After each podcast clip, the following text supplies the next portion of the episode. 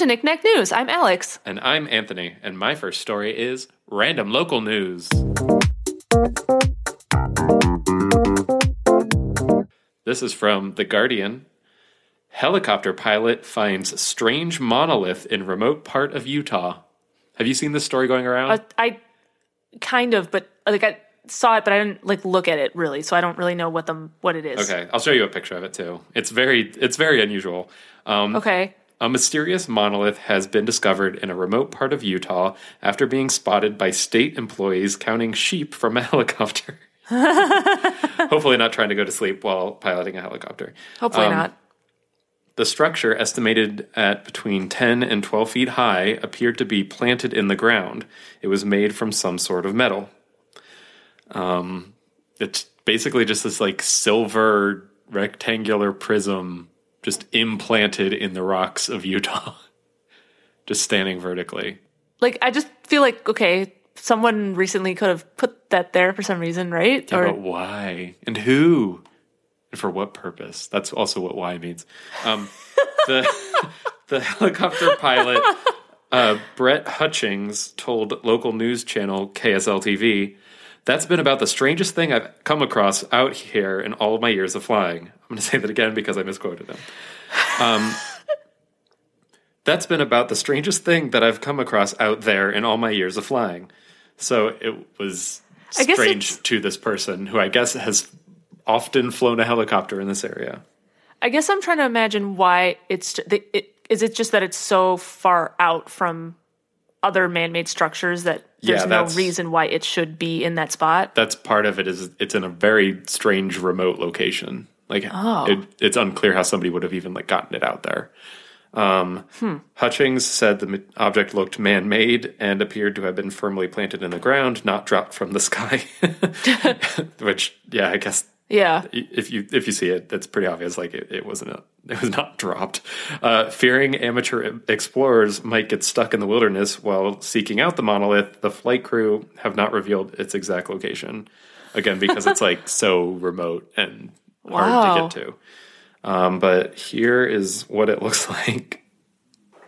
Just a like a rectangular, or it might be triangular prism. I can actually tell from Is it- that angle, but it's just a piece, just like a big slab of metal. Yeah, it's just wait. Is it? It's a prism. You said it's not like flat. It's like a Right, it- shape yeah, stuck it in the ground. it seems to be some kind of Oh, like yeah it's not just like a flat sheet i don't think again the, from the angle it's hard to tell it's just showing one surface of it um, that's kind of weird. it's very strange I also just feel like it's probably like some artist or some yeah one that's, like that's went out there and people are did that. speculating is that it's just like a, a piece of modern art or something Yeah, which that i think i've made my feelings on then- contemporary art known on this podcast before Yeah, but, you uh, have.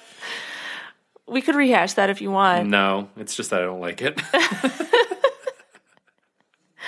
Well, I'd like to explain for any new listeners that we feel that art should be special in such a way that either it, was physically difficult to create or it, like extra like creative in a way that like not anybody off the street could just do it. Right.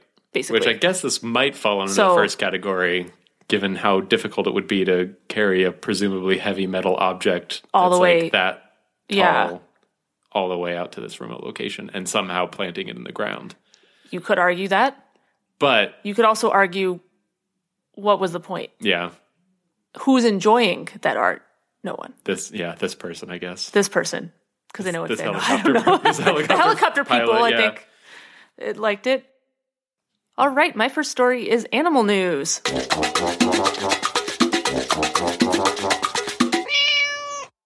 The headline is Canadian officials warn drivers not to let moose lick their cars. Is this a, a problem? I It guess. It's a real. It, in Canada, it's a real issue. so, um, officials in Jasper, an alpine town in Canada's Alberta province, have put up signs, like actual like lit up road signs, asking motorists to avoid allowing moose to lick the salt off their cars. Which I guess is a like salt is a treat to moose, and they like look for it. Like they actually need it in their um, diets. Kind of like how deer, like with a salt lick kind yeah, of idea. Yeah. exactly that same idea.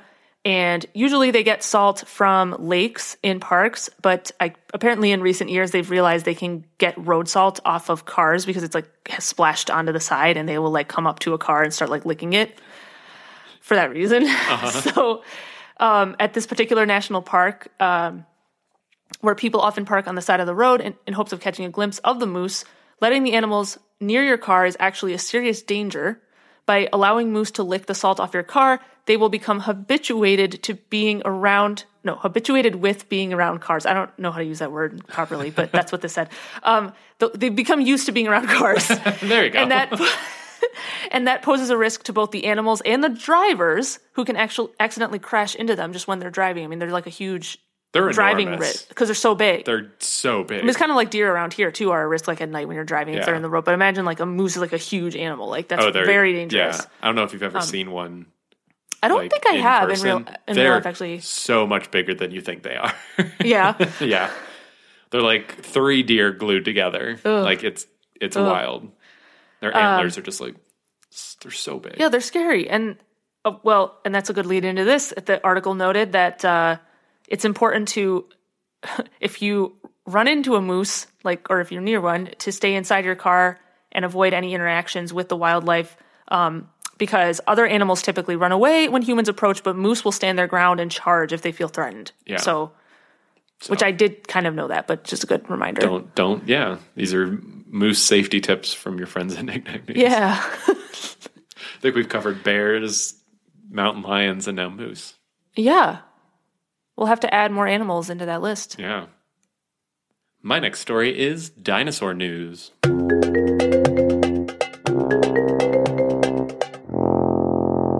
This is from CNET.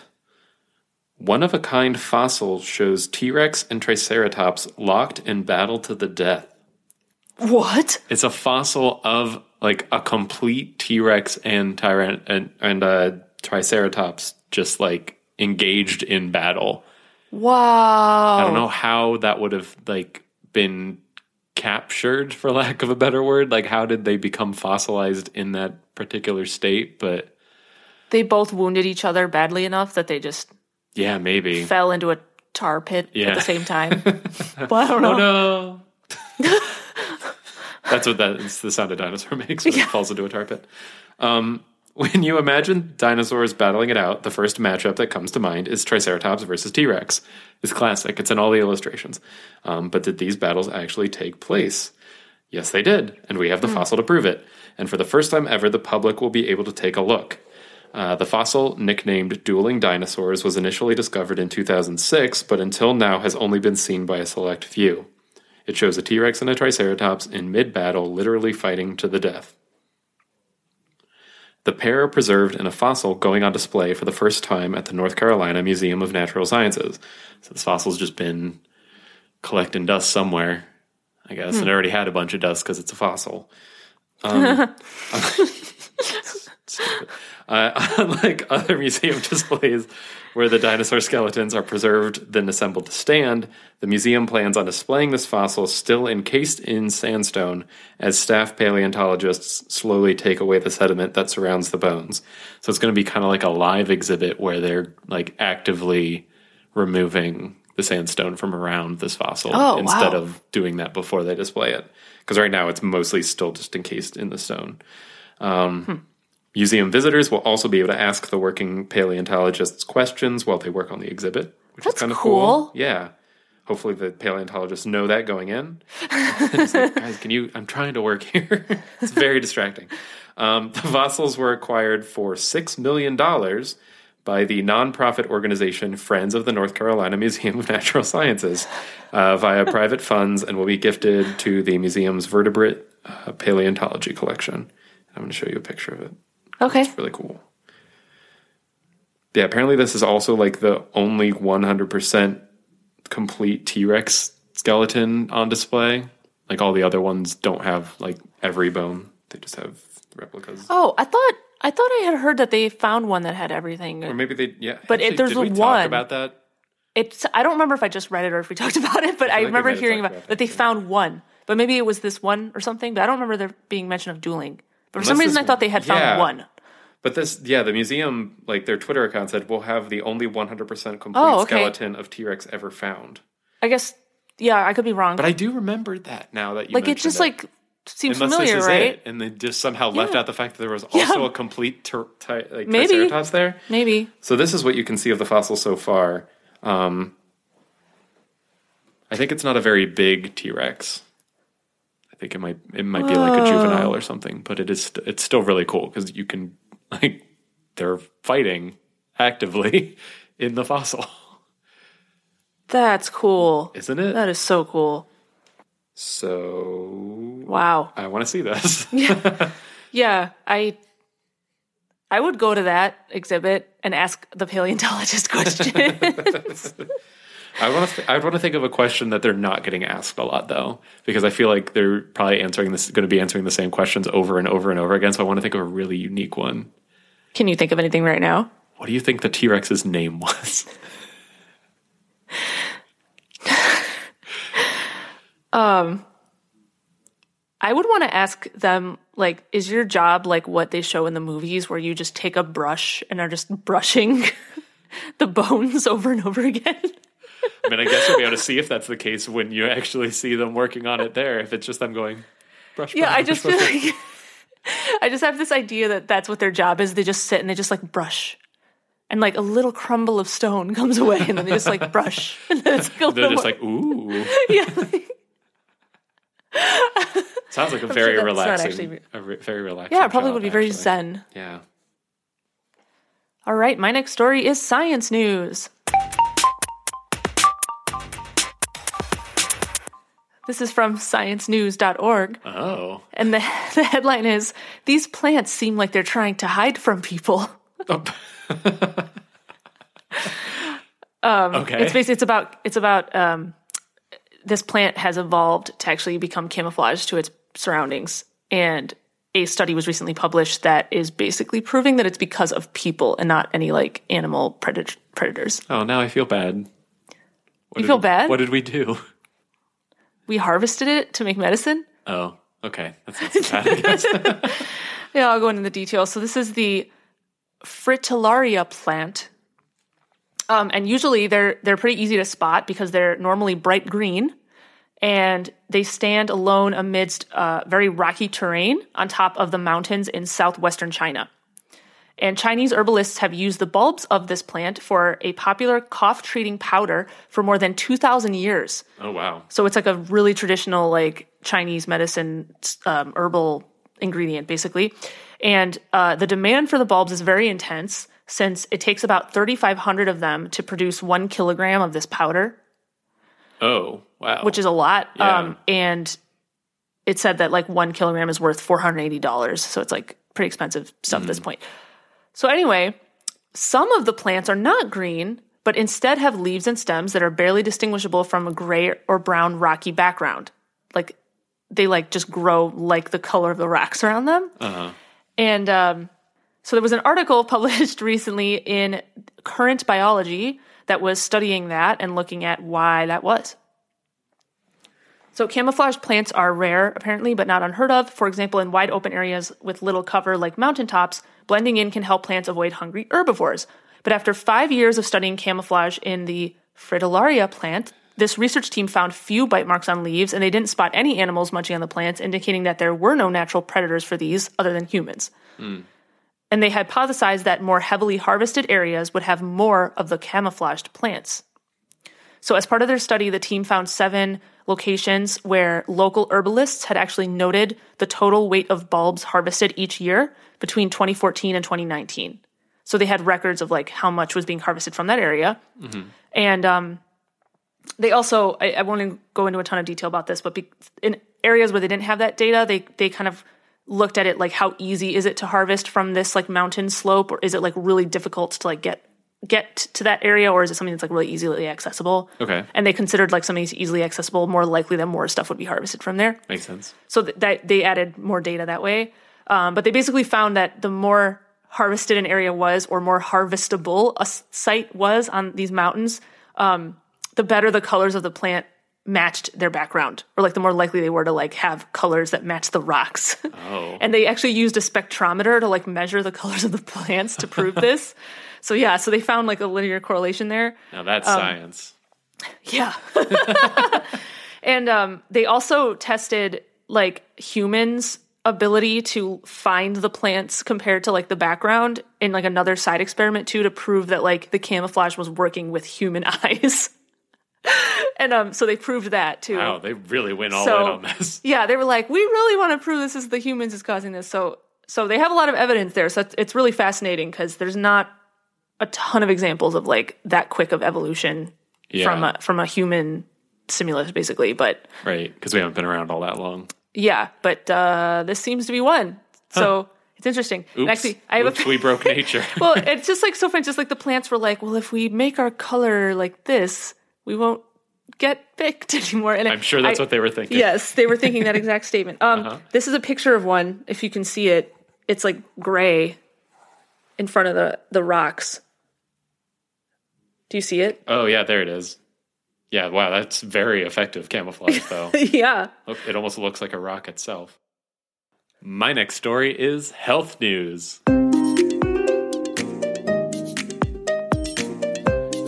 If you do, do go with fashion news, I think the world or travel news music would work well for fashion news. I Yeah. Oh yeah.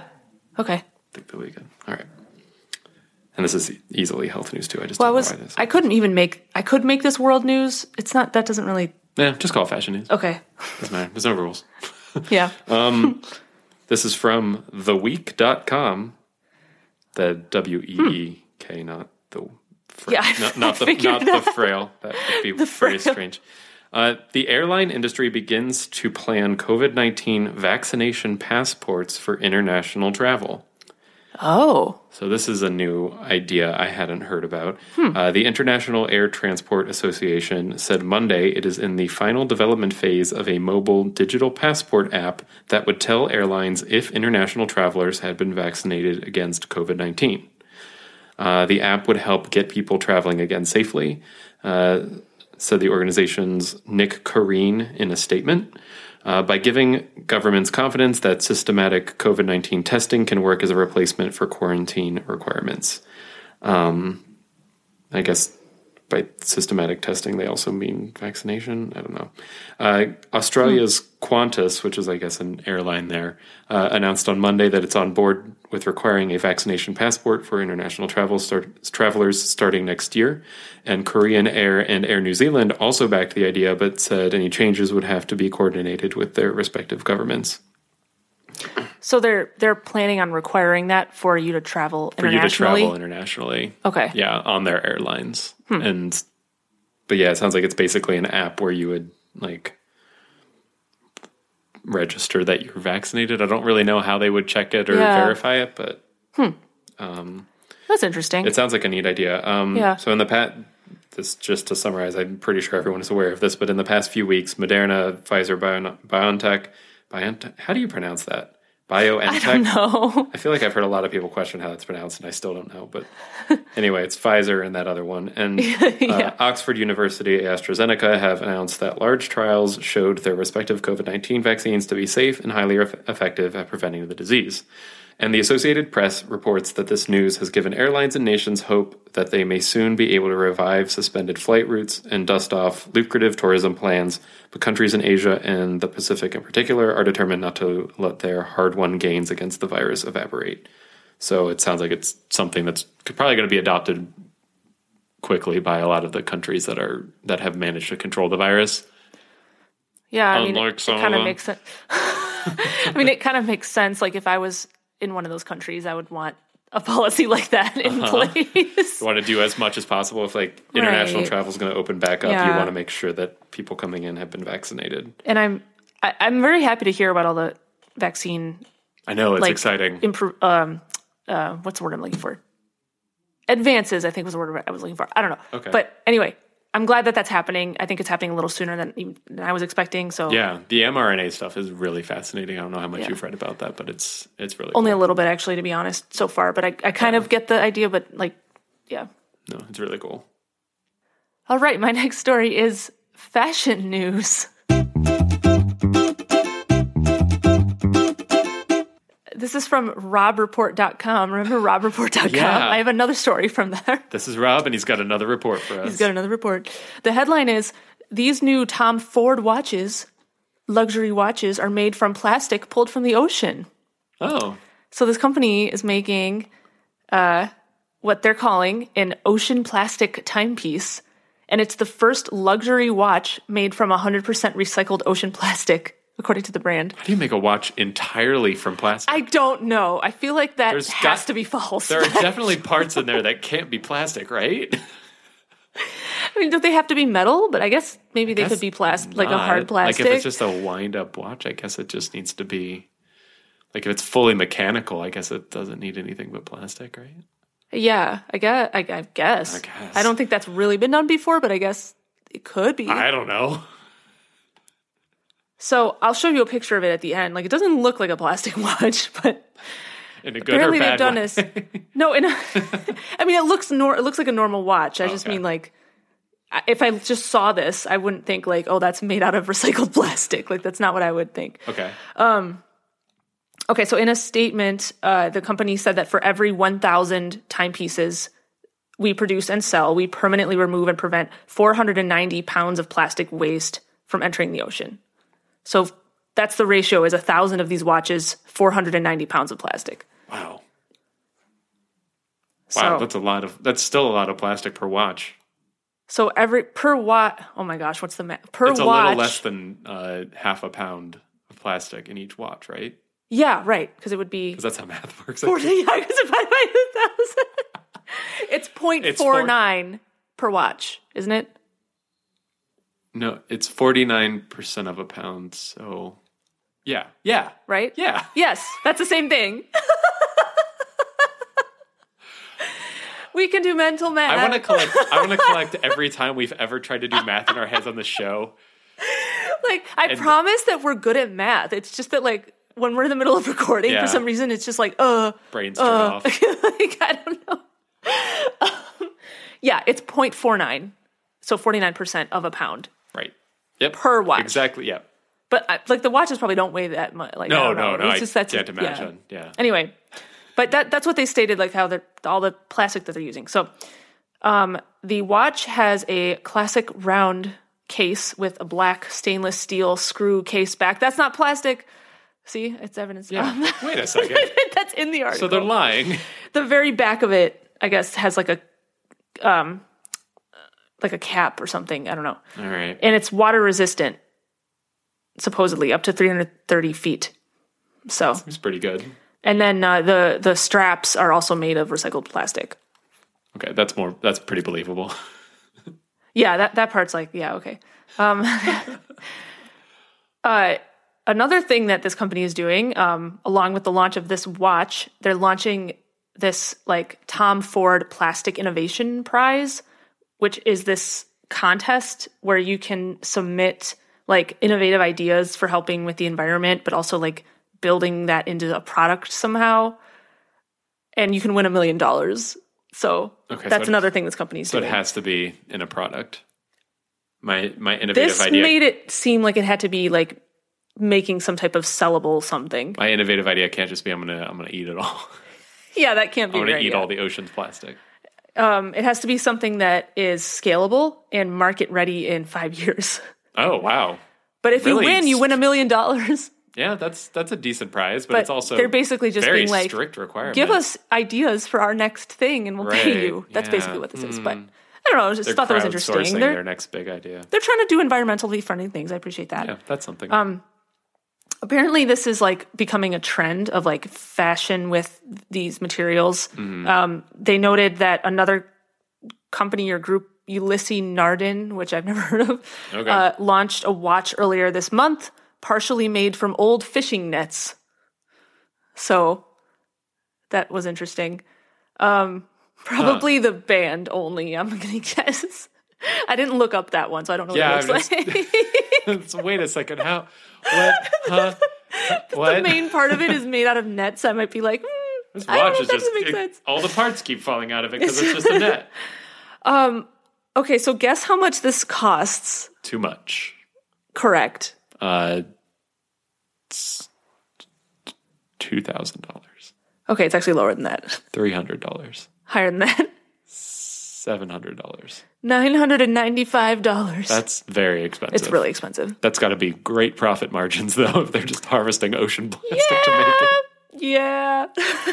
I mean, I don't know what the manufacturing process for this is Yeah, like, of but course, but- like they're making tiny parts, but still, that's very expensive. I won't personally be buying one, but I still think this is a nice idea Yeah, and it's interesting. Mm-hmm. So, it's neat to see an industry you wouldn't traditionally associate with environmentalism, like embracing it like that. yes.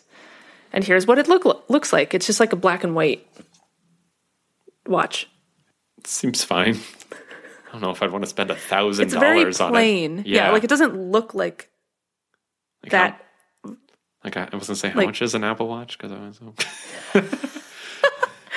Apple Watch aren't they like what are they like five hundred dollars? Yeah, something like five hundred dollars. I actually don't know off the top of my head. I, could- I feel like they could do a lot more than that, but it's fine. this is supposed to be a luxury watch, and it's kind of it just looks it doesn't really look luxurious Plain, to me, especially the band looks very cheap. Um, but it's the thought that counts. Mm-hmm. yeah, they definitely thought about it. All right, it's time for breaking news, the part of the show where Anthony and I look up stories that just happened today or were just posted today and we read them to you on the fly. Fritillaria. Ready, set, go! Go!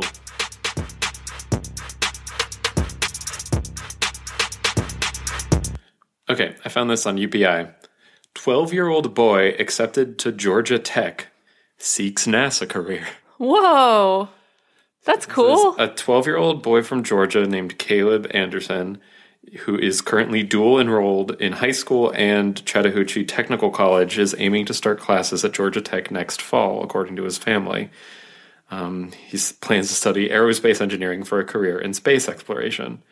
So he's like the rare 12 year old that's like, I want to be an astronaut and is like actually going to do it. yeah. Um, so these are all quotes from him. I think I'm going to go to Mar- go to Mars and do more school. I think and try to get my master's at Georgia Tech. Then do an internship with Elon Musk, and then I'll probably get my PhD at MIT, and then I think I'll start working at either NASA or SpaceX. Um, so I don't right. think I don't think going to Mars comes first in the series of events there. I think that's just his end goal. um, um, but yeah, the boy's parents said they noticed their son was exceptionally intelligent at a very young age. They said like as early as three weeks, he was starting to like mimic some of their words, oh, wow. which is basically unheard of. Um, Yeah. like by four months old, he was picking up basic signs, like sign language, essentially. Um, and he's apparently been asking questions from the time he was able to talk. Uh, and just like these deep, Yeah, profound sounds like questions. a uh, really intelligent kid. Yeah. Um, so apparently, the comedian Steve Harvey has already offered to cover his tuition at Georgia Tech. Um, and then this is the this one final quote from him: "If you want to succeed, you have to do two things. Number one, you have to learn to fail. That's a really big part of winning too. And the second part is you always try. If somebody says you can't do that, that doesn't mean it's not possible." Which I thought, oh, That's really great. that's also really profound for a twelve year old. yeah. I think there's plenty of people that are well into adulthood and don't who understand don't those appreciate two, either of those uh, things. either of those things. Yeah. Oh, yeah, definitely. How Yeah. awesome. Well, yeah, what a cool kid. Yeah, best wishes to him. Yeah, I I hope he I hope he does everything he's setting out to do. Yeah, same. That was really nice. Thank you for finding that. Isn't it so heartwarming? yes.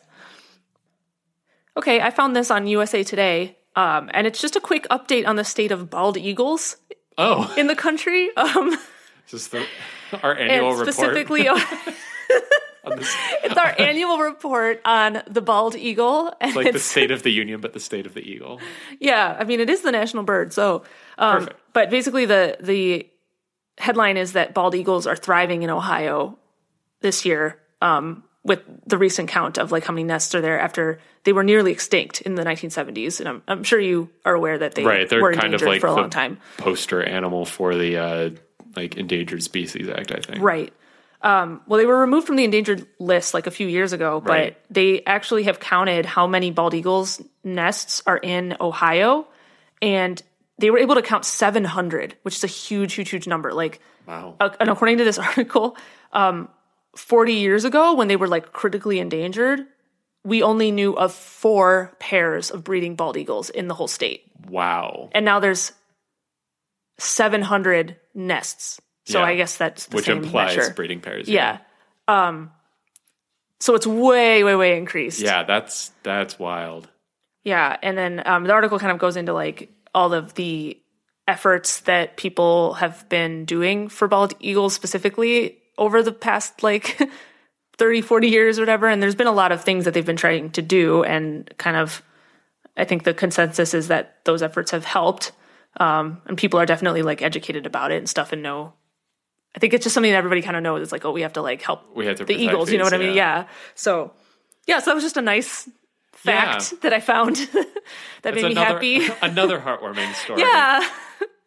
Have you seen a bald eagle around? Actually, there um there was I don't know if there still consistently is, but like every year for a while, there's a nesting pair at a lake like right down the street from where I grew up. Oh wow. Yeah, so we would That's we would see them every once in a while. That's awesome. Yeah. Because um, I've seen one.